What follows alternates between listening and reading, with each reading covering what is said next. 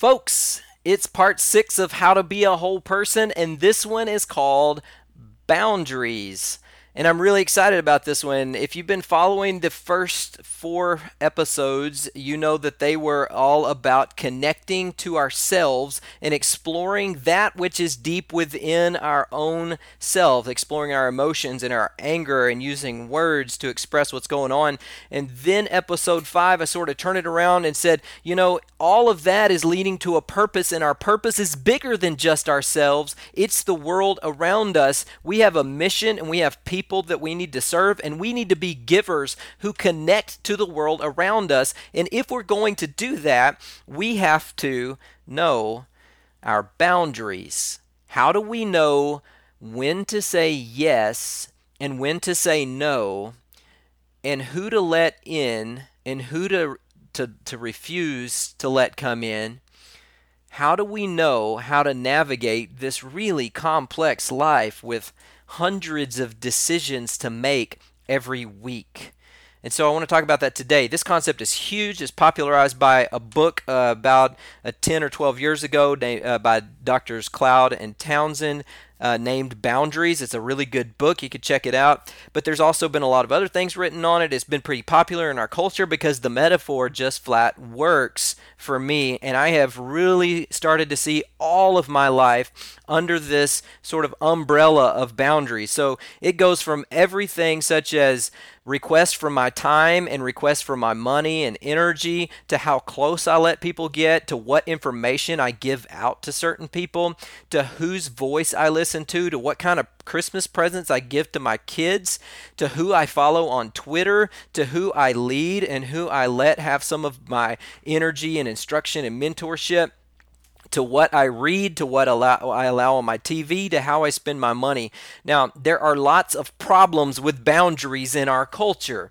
Okay, so I want to give you a couple of problems, and then I want to talk about types of boundaries, and then I want to give you a quick history of boundaries, and then talk about how to navigate boundaries, and then I want to close talking about something about our cells in our DNA and our identity. So here we go. A couple of problems that we have with boundaries in our culture, and this is why this is why I'm doing this episode because this is huge around us. I see it around us all the time.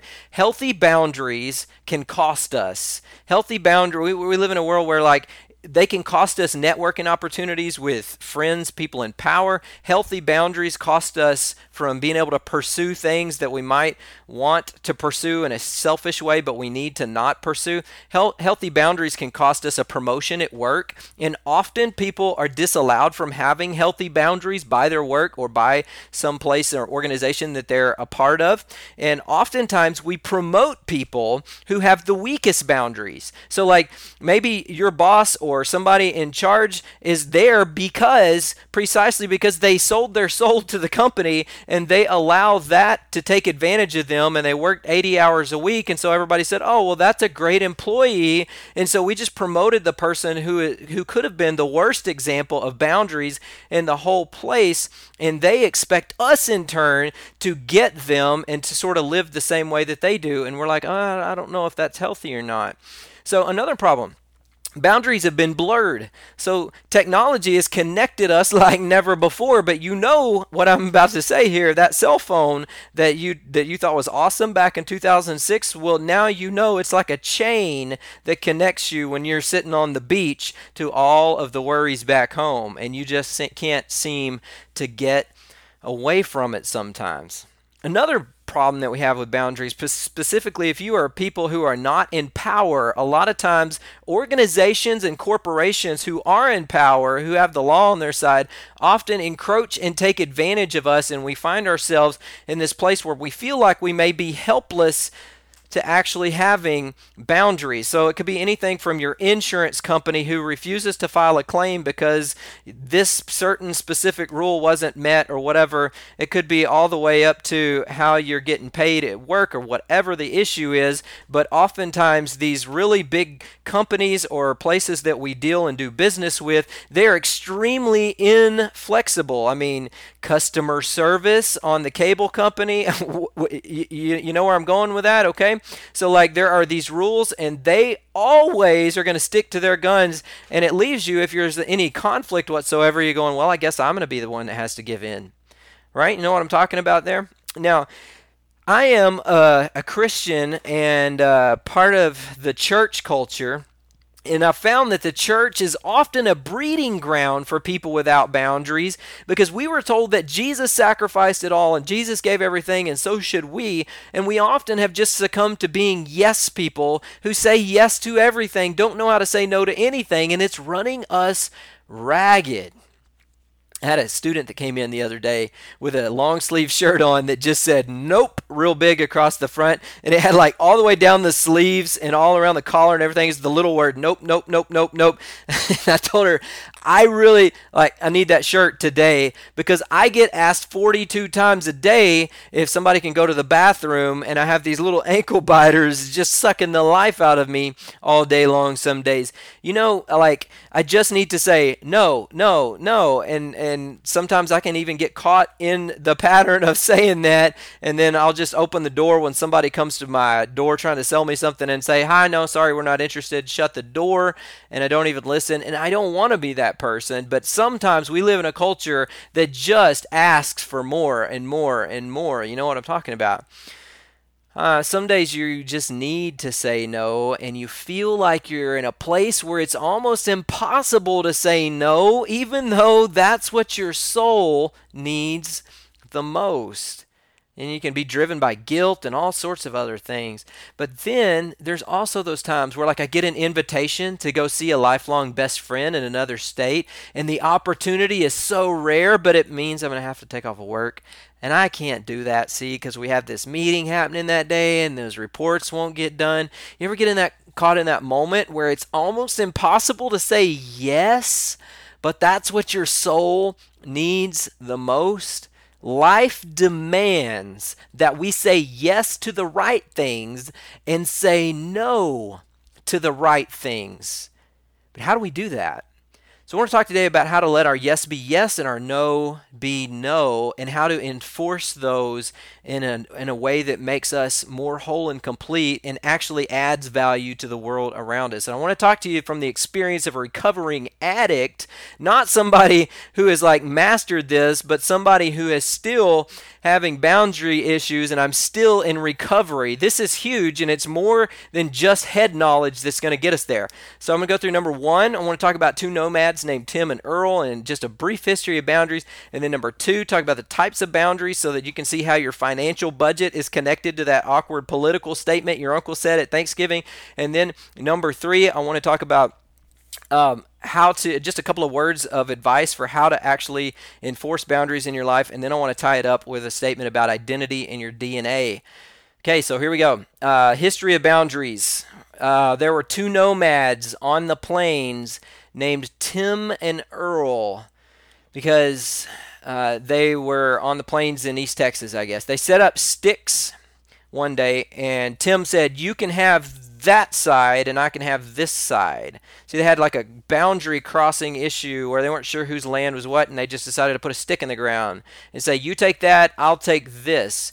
And the first boundary was created. Now, why did they do that? Because they saw some neighbors over there who had killed one another, and one of them threw a spear through the other and then sliced off his head. And they thought, you know, like this would be a better way to figure out who gets what if we could just share and you can have that and I'll take this. So today you have a house and a car and maybe a family. You have some possessions that are yours and that's your territory, your piece of planet Earth. And I'm going to suggest to you today, while there's all this talk about what we don't need and how we should give more and more, that you need something that is your domain. And if you don't have that, you need to mark it off and have that because what drives us is a sense of purpose combined with some sort of power to execute that. Now, I'm going to leave that very ambiguous for a reason because there's all sorts of ways you can take that.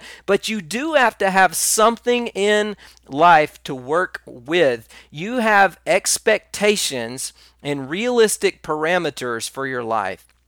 Now, the more humans we've had that interacted together, the more we've moved to cities. There are 7.5 billion of us now the more boundaries we have to establish in every way. So, the movement from living in the wild to living in civilization is a movement of establishing boundaries so that we can thrive and do our part in the world that we live in. So every decision that we make in the everyday can be seen as a boundary decision. All right? So there's all these different types of boundaries. So I mentioned property lines, okay? There are physical boundaries such as walls. I'm sitting in a room right now and I have a wall on purpose around me because I don't want my little chitlins running here and screaming, not because you would care, but because I would be really distracted by that while I'm trying to think about boundaries.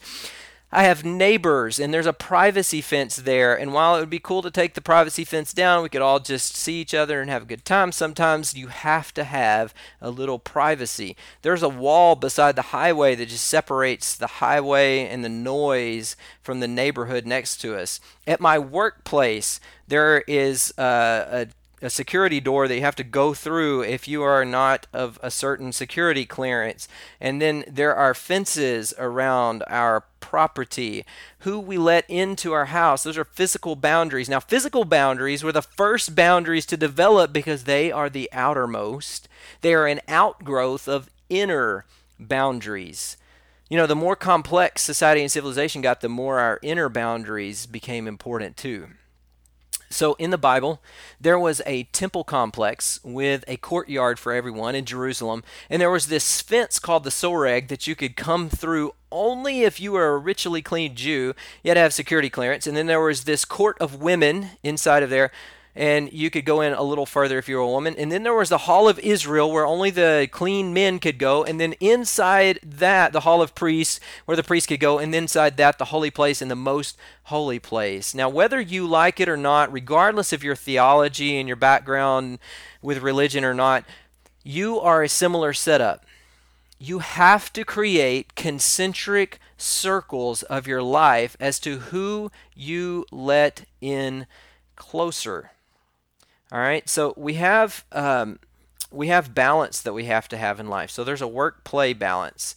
I tell my kids all the time, we are in the classroom. You don't do that out here.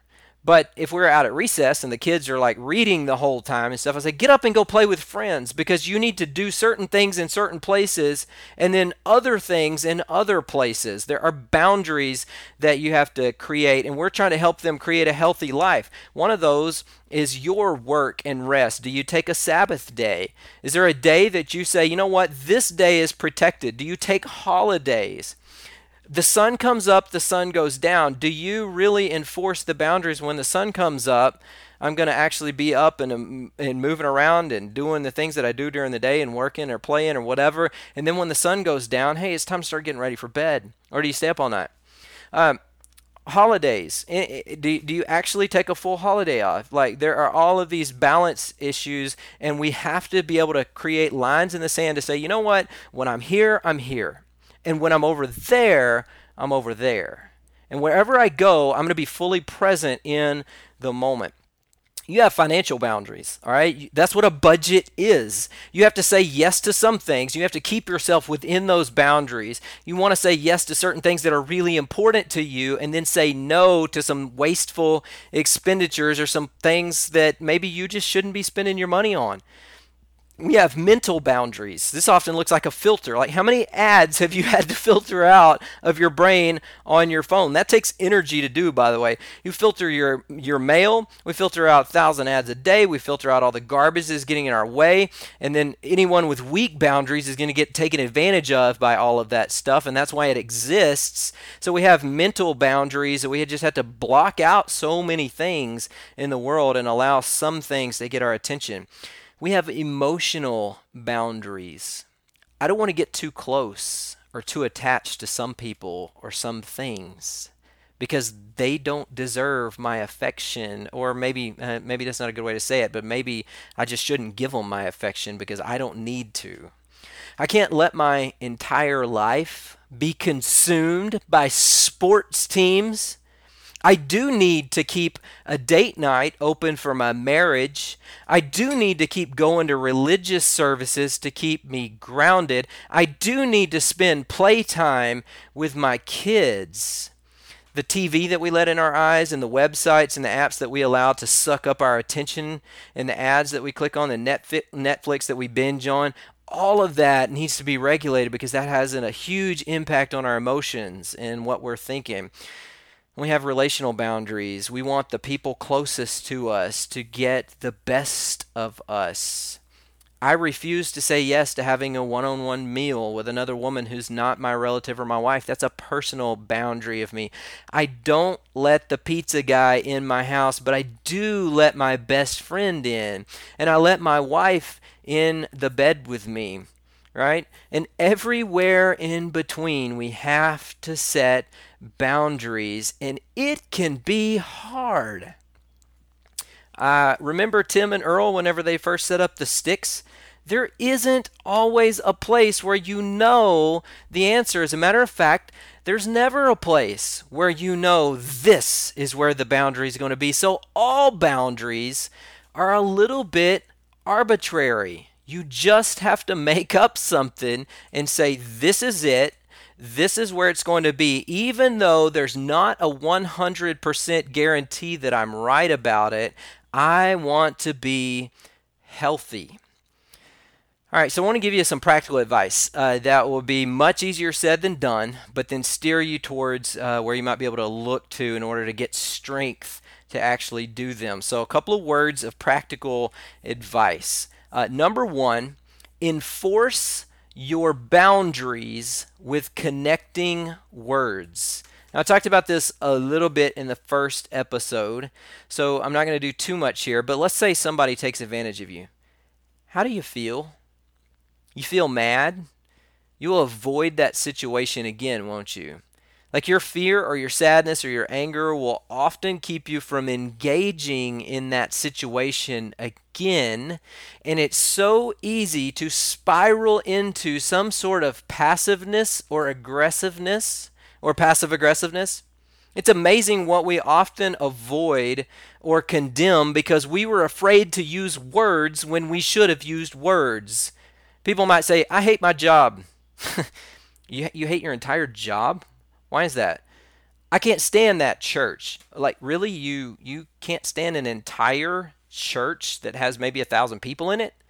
I don't like that town. Really? A town? You, you, you hate all 10,000 people in that town right? You will generalize so much. You might even say, like, generalize with a person. That person annoys me. And beneath that, beneath any of that, there was an actual thing that happened, usually on the scale of two to four times before you decided you didn't like it. Three is like a magic number for your brain. When something's happened three times, you and all your efficiency, your brain decides that, hey, that's the way it's going to be, even if the thing that happened was you didn't speak up for yourself.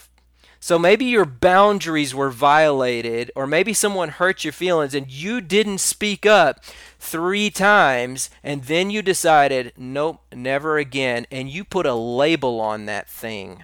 You put a label on that church. You put a label on that job, on that person, because two, three, four times in a row, you didn't speak up for yourself and use words. And all you really had to do was say, I, I don't like that. Or all you had to do was draw some th- sort of line in the sand and said, no, no, no, you're not going there. And just man up. So on a daily basis, when my students come up to me and they whine that something somebody said something mean or did something mean, I, I always I ask, okay, so what did you do? Uh, and you can tell the kids that don't know me very well, it surprises them a little bit. They're like, they're expecting me to take sides on something. Like, she hit me, she he elbowed me, he did this, and I say, okay, so so what did you do? And then we walk through it. Did you tell them to stop and, did, and that you didn't like that?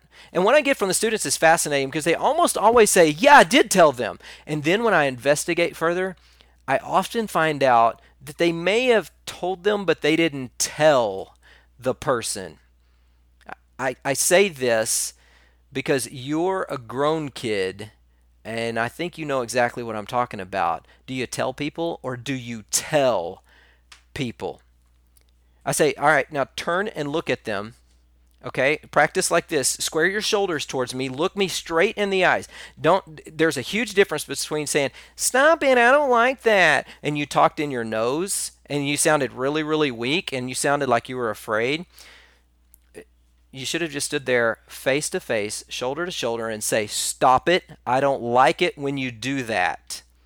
and it's amazing how often we as adults can't stand there and look someone in the eyes and say, I'm not going to put up with that. I don't like it when you do that. You remember Tim and Earl out on the prairie? Well, they decided that words were better and more civil than killing each other. And today I'm here to tell you that words are still the best option to use to navigate relationships. You don't have to fight someone. You don't have to hide from someone. You don't have to gossip about someone. You don't have to turn and go and hide and then sort of lob this aggravated comment back at them. You don't have to avoid them. You can stand on your own two feet and look them in the eyes and say, Stop it. I don't like that. You can look somebody in the eyes and say, No. I mean, think about it. Like other people, I, I'm amazed at like through the years, like um, how many times, like dozens of times, that I've talked to people or asked people, you know, hey, did you want to get together? And they probably didn't like me that much. they probably just wanted to say no. And it really wouldn't have hurt my feelings, like at all, if you just said, no, no, that's okay. They're like, I can deal with that. But people want to be nice, and they just say, they just say, yeah, yeah, yeah, let's get together sometime, or yeah, yeah, let's let's do that thing that you're talking about, and then you don't hear from them, and then they stop like answering your your calls or whatever, and you're like, what's going on there? It's like, could you just tell me, just use words? Just tell me. It would be okay. And it would be okay, more okay than you think, if you used words and stood up and looked people in the eyes and told them. Think about how much human energy is wasted because we avoid using the right words. Court battles, laws, corporate policies, corporate policy trainings corporate policy tests over the trainings that we took. HR people who file documents showing you that you passed the corporate policy test over the corporate policy training. Mortgages, oh my goodness, like how many hundreds of man hours and thousands of dollars were spent on your mortgage just because people haven't let their yes be yes and their no be no and enforced boundaries. And we go, no, nah, we don't want to do that, so we'll just sign paper, sign here, sign here, sign here how many thousands of dollars are spent propping up and protecting arrangements that ensure that two people don't have to deal with each other because they didn't use words to establish boundaries and something went wrong and we have to make sure it can't happen again and so we use legal means? When we fail to say very simple but difficult words to correct someone or to the correct person the person who is the hardest to say those words to. We can spiral into all kinds of wasted energy because we were just avoiding the words. I don't like that. I need you to do this. I feel this way. I need. Now, notice I'm not judging. There is no analyzing. You can stop short of fixing them or controlling them or manipulating them or telling them how the whole situation plays out and how you know it all. You speak up for you. I don't like that. I do like this. I wish you would do this. I really love it when you do this. I don't like that. I feel mad when you do that. You don't have to fix everybody else. You don't have to control everybody else. And if you find yourself standing up and saying the powerful words of connection between yourself and that other person to establish a boundary that they can't cross anymore, you will find yourself amazingly empowered. Now, advice number two I want to uh, suggest that we should set the right boundaries with the right people. Okay, so often people get really upset about not having boundaries in one relationship, so they get frustrated and they really thicken and enforce boundaries with a different relationship. Like they know that they they got taken over here and they're really mad about getting taken by that place and so they get really upset and they go you know well i'm going to be tough and they go and they're tough to the wrong person. Set the right boundaries with the right people. So, like maybe work is taking advantage of you and you don't want to speak up to your boss because you're afraid. And so you take it out by making very well sure that you don't let your wife violate your boundaries because you're tired of having your boundaries violated. Or maybe that crazy uncle at Thanksgiving dinner goes Fox News on you and, you can't you just can't even. And so instead of speaking up for yourself there, you take it out on your kids by making sure that they know how crazy he is and you make sure that everybody in the world knows how wrong that thing is that he said except for your uncle. A healthy person allows the most flexibility in their boundaries with the people closest to them and has the most rigidity with the people farthest from them. So our world often turns that on our head because we're afraid of the people who know us the least, because they're most likely to slander us when we leave the room. And so we, we spend all this time and energy trying to impress them and making sure that they have a healthy opinion of us because we don't want them to go out there and do something that they might do because they don't know us very well. But if you're a healthy person, you can, you can survive that. Don't sacrifice, oh my goodness, this one's huge. Don't sacrifice the relationships that you have with the people closest to you who matter the most to try to win approval with the people who matter the least. Set the right boundaries with the right people. Don't take it out on someone else if they didn't do it. If this keeps happening, I'm going to have to XYZ for my own sanity. Now, be, be careful here. Like, this cannot be a threat or, uh, or used for your own manipulation. Like, you just need to be able to tell somebody sometimes I, you just can't go there. I have to have my own sanity. And if that sounds arrogant to you, then maybe you should just try it out and find out what happens just once or twice. Just try it out. Speak up for yourselves and don't let the people on the very, very outside have that part of you that they're trying to take. Um, some of you right now are maybe thinking about closer relatives that have taken advantage of you over and over and over again. And you do care about that relationship, but you know it can't exist like that forever. You still have a soul that you have to maintain.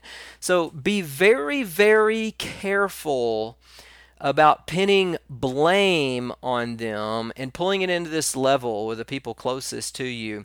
Because here's the deal if you don't have plenty of margin for flexibility in your inner circles of friends, it's likely that your real boundary problems stem outside of that. If you don't have margin for the people closest to you, you've probably had that margin robbed by people and entities that are farther out.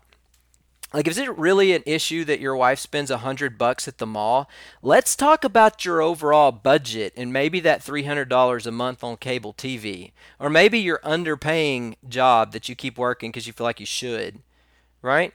Like, if it's really an issue that your husband watches football for three hours a weekend, let's just talk about your work schedule that made that three hours a weekend a deal breaker in the first place.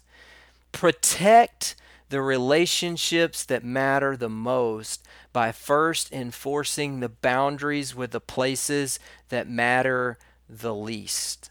So use words to protect your boundaries and set the right boundaries with the right people.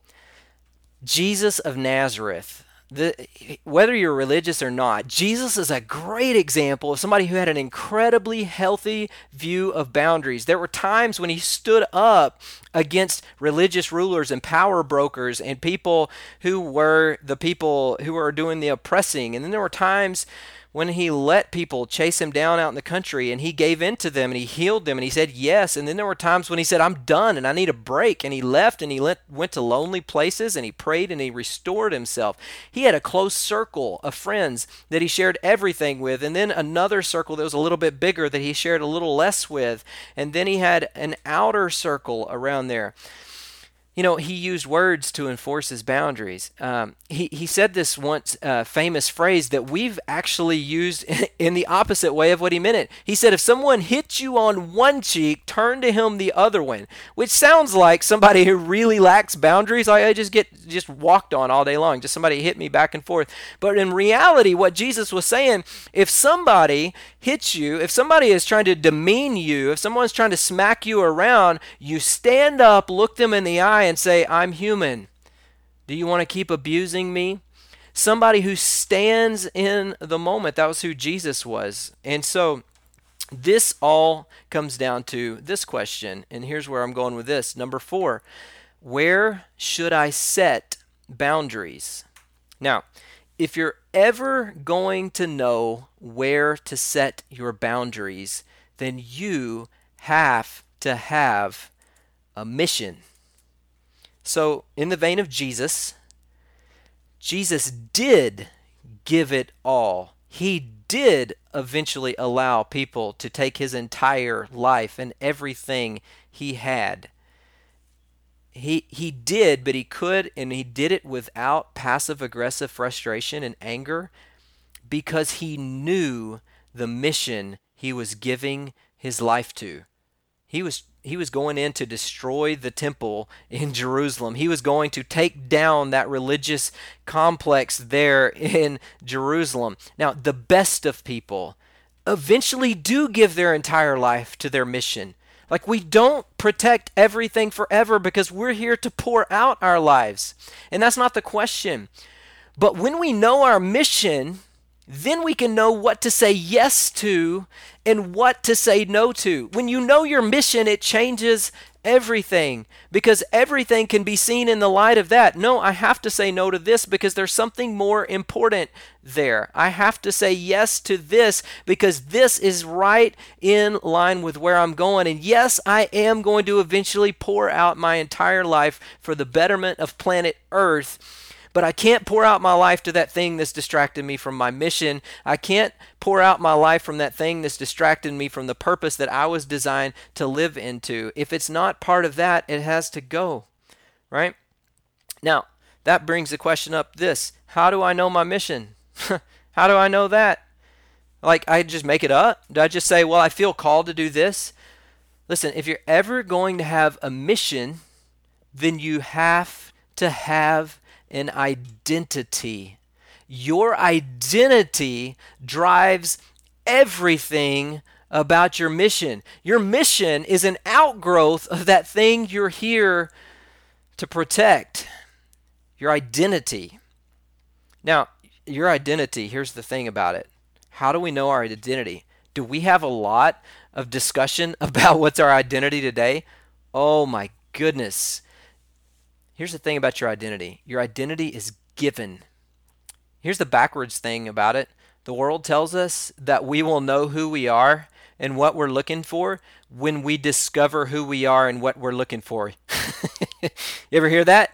Like, if you'll just discover who you are and discover what it is that you're looking for, then you'll know who we are. We live in a false narrative in our culture that says so much of us um, is just this little mysterious spark inside of us called desire, and like we don't know where our desires come from us uh, come from. So it's just that must be our calling, and we have this little gem inside of each one of us, and our our goal in life is to sort of discover that little gem. And so many of us, myself included, has spent so much time searching for our calling. We're told that we're supposed to uh, raise our kids without telling them what to do because they have this little thing inside of their hearts. And then one day that's just going to come out. But is that really working? Like we treat our kids like little sea monkeys. Like you just put them in water and then you just stand back, but you don't want to interrupt what they're doing. You just one day they're just going to pop up and they're going to be like, "Oh, I want to be a veterinarian one day." Like only the communists and the Buddhists force their kids to do stuff, right? our identity in reality is spoken into us by other people. That's how we get our identity.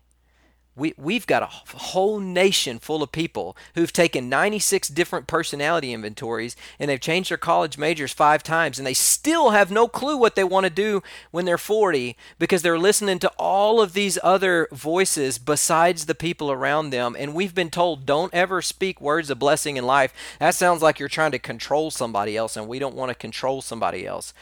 We have a culture who is swiping left on 552 different people. And finally, later, after 17 different attempts at dating, they finally settle on the one that they love and then they break up a year later. We have an entire culture who has nutrition labels on everything, and yet we're more obese than ever. We know the facts, but it's not actually helping us live our life because we don't need more information. We need more identity, and your identity comes from the people around you. Your identity comes from your past.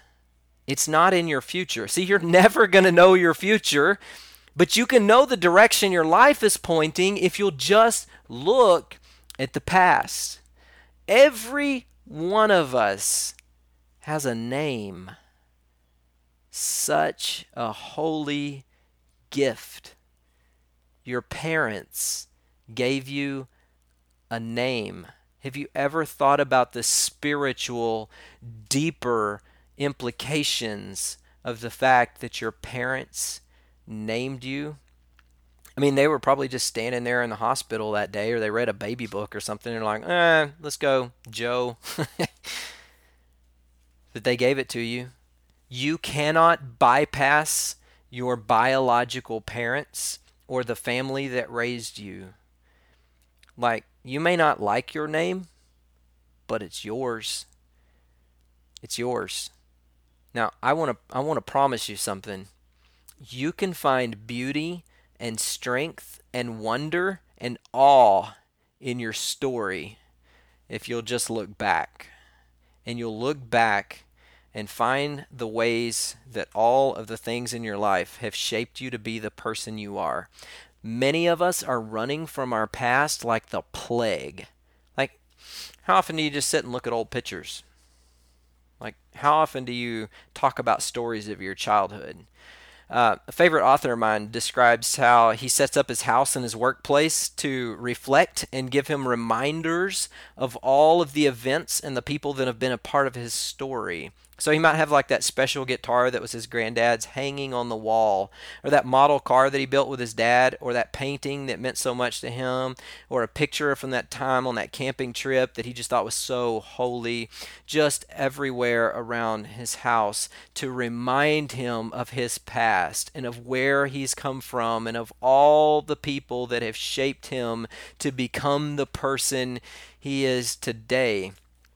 Because you know, as relentless as the world's attacks on our boundaries are, so relentless must be your reminder of your identity that drives your mission. Don't forget your identity, because if you do, your boundaries will become weak, and all kinds of illness and chaos and foreign things will creep in. Which brings me to a cell. I want to close talking about a cell. You are like a tiny cell in this great big human organism that we're all a part of. And an organism needs healthy cells. The world needs you to be a healthy you. We need you to be healthy for us to be healthy. And when you're not healthy, it has huge ripple effects. Some of my closest friends have no idea how much their little decisions that are little in their minds have impacted me through the years. And I'll bet it's the true with me as well and my friends, but I'll never really know.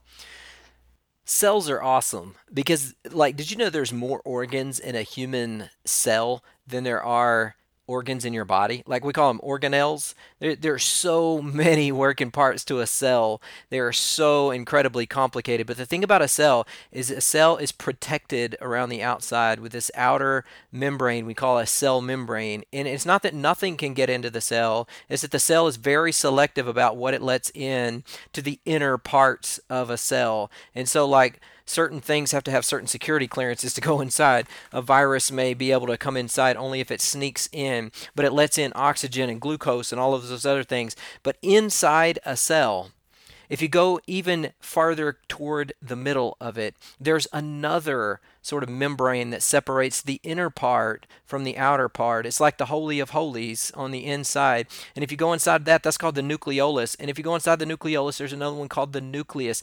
And if you get deep, deep down inside, all of that cell is there encasing and protecting that which is the most holy part of you, period.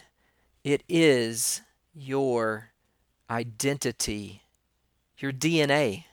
Now, here's the amazing thing about DNA DNA is that thing that makes you uniquely you, and your entire body was created by the DNA in a single cell. As long as you have your identity, everything else can grow out of that. Are you with me? So, like, if you'll protect your identity against all costs, everything else can grow out of that. Your entire body, all 75 trillion cells of you, are an outgrowth of the identity that existed within the very first cell everything else has to nourish and protect that identity because if you have identity, then something real and organic can grow into something amazing. And if there's anything worth protecting, it's your identity. And here's the really amazing thing about your identity that you may not want to think about, but it's really true. Your, your DNA is literally the binding of your mother's identity with your father's. Six feet worth of DNA in one cell, three billion nucleotides. When fertilization happened, yes, your mom and your dad, fertilization, you're welcome. Six feet worth of DNA literally unzipped itself down the middle of the ladder. And half of it from your dad zipped itself together with half of it from your mom. And that is you don't run from you. You are made up of a story that was given to you from your biological parents, and it is in every cell of your body. It's part of your story in your story, no matter how scarred and ugly and filled with hurt, and no matter how much you want to avoid all of those things that you don't want to talk about, is also uniquely beautiful and it's yours. So, you know the Ten Commandments? The first four commandments in them were about how you relate to God, like don't don't have any other gods, keep God's Sabbath, no idols, and all that. And then the last five were about how you relate to other people. So don't kill them, don't steal, but but the fifth, number five, was always debated. Honor your father and mother. It seems like it's it's number five. It should go with how you relate. Is that how you relate to others or how you relate to God? Are your parents in a way like God to you? Is how you relate to them a direct reflection of how you relate to your own identity and that holy spark that is deep inside of your gut. Show me a person with healthy boundaries in all areas of their life, and I'll show you a person with healthy relationships with their parents. Show me a person with healthy boundaries, and I'll show you a person who knows where they came from and who isn't afraid to walk in that story. Show me a person who has healthy boundaries and knows where they came from, and I'll show you a person who walks confidently toward their purpose even if they don't know everything that's going to happen. Show me a person who walks confidently toward their purpose, and I will show you a person who confidently sets and keeps boundaries every day. All right, Peoples, here it is. I'm going to shoot for number seven, and that's going to be one on addiction. If it sounds like I'm ending on a downer, I won't. But addiction is huge, and I realized at some point that I cannot end this without talking about addiction because it's such a part of, of this whole conversation. And so I have some other things that are in the works, but I'm not going to commit to any of those uh, here. But uh, I'm going to try to do another series in the near future after the holidays. And so, uh, if, listen, if you've enjoyed this or getting anything out of it, hey, let me know. Hit me up, message me, text me. Uh, you could even, if you don't know me, leave me a review on iTunes, and I'll check that out occasionally uh, because I do this for you. And in this world, weird world that uh, we live in, it really helps to know who you're talking to and whether they're getting anything out of it. Uh, so listen, I'm really glad that you're listening. Um, I don't take it lightly that you give me this much of your valuable, like seriously, your valuable headspace and attention uh, to me. So thanks so much for all of you that have been giving me comments and compliments and all of that stuff. And um, hope you enjoyed it. And I'll got one more coming down the pipes, and that'll be next weekend. I'll put that out on Saturday. Love you all.